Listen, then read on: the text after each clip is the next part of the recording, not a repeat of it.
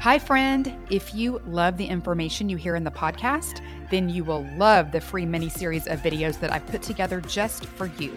It's all about the biblical blueprint for health and teaches you exact principles I've taught to thousands of Christian women that result in weight loss, better sleep, increased energy, clearer skin, and sharper brains. You can go to thechristiannutritionist.com slash miniseries to grab this free set of short, powerful teachings that will show you how to create better health God's way.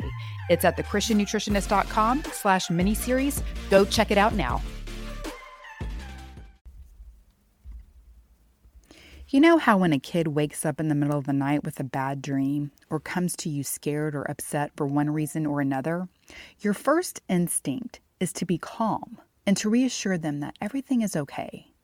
Because if you are calm, they are likely to be more calm. Can you imagine if they came to you and you were equally as frantic? You don't do that because you know it's going to freak them out more.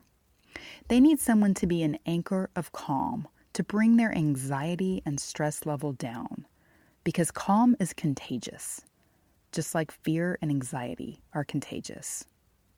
We all need an anchor of calm in our lives because sometimes we just run out of it for ourselves.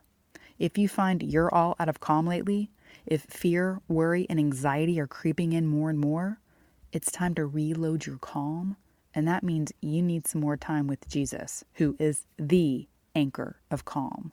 He said, Peace I leave with you, my peace I give to you. Do not let your heart be troubled, nor let it be fearful. When you go to Him, He will leave peace with you to carry back into the world. His calm becomes your calm, and your calm helps somebody else to be calm. Calm is contagious. We could use more anchors of calm in this world, embodying the peace of Jesus. As Christians, we are called to be that, but we have to refill our tanks often because you can't give what you don't have. But you have Jesus, and He has calm waiting for you. So go get it, my friend. It's just a prayer away.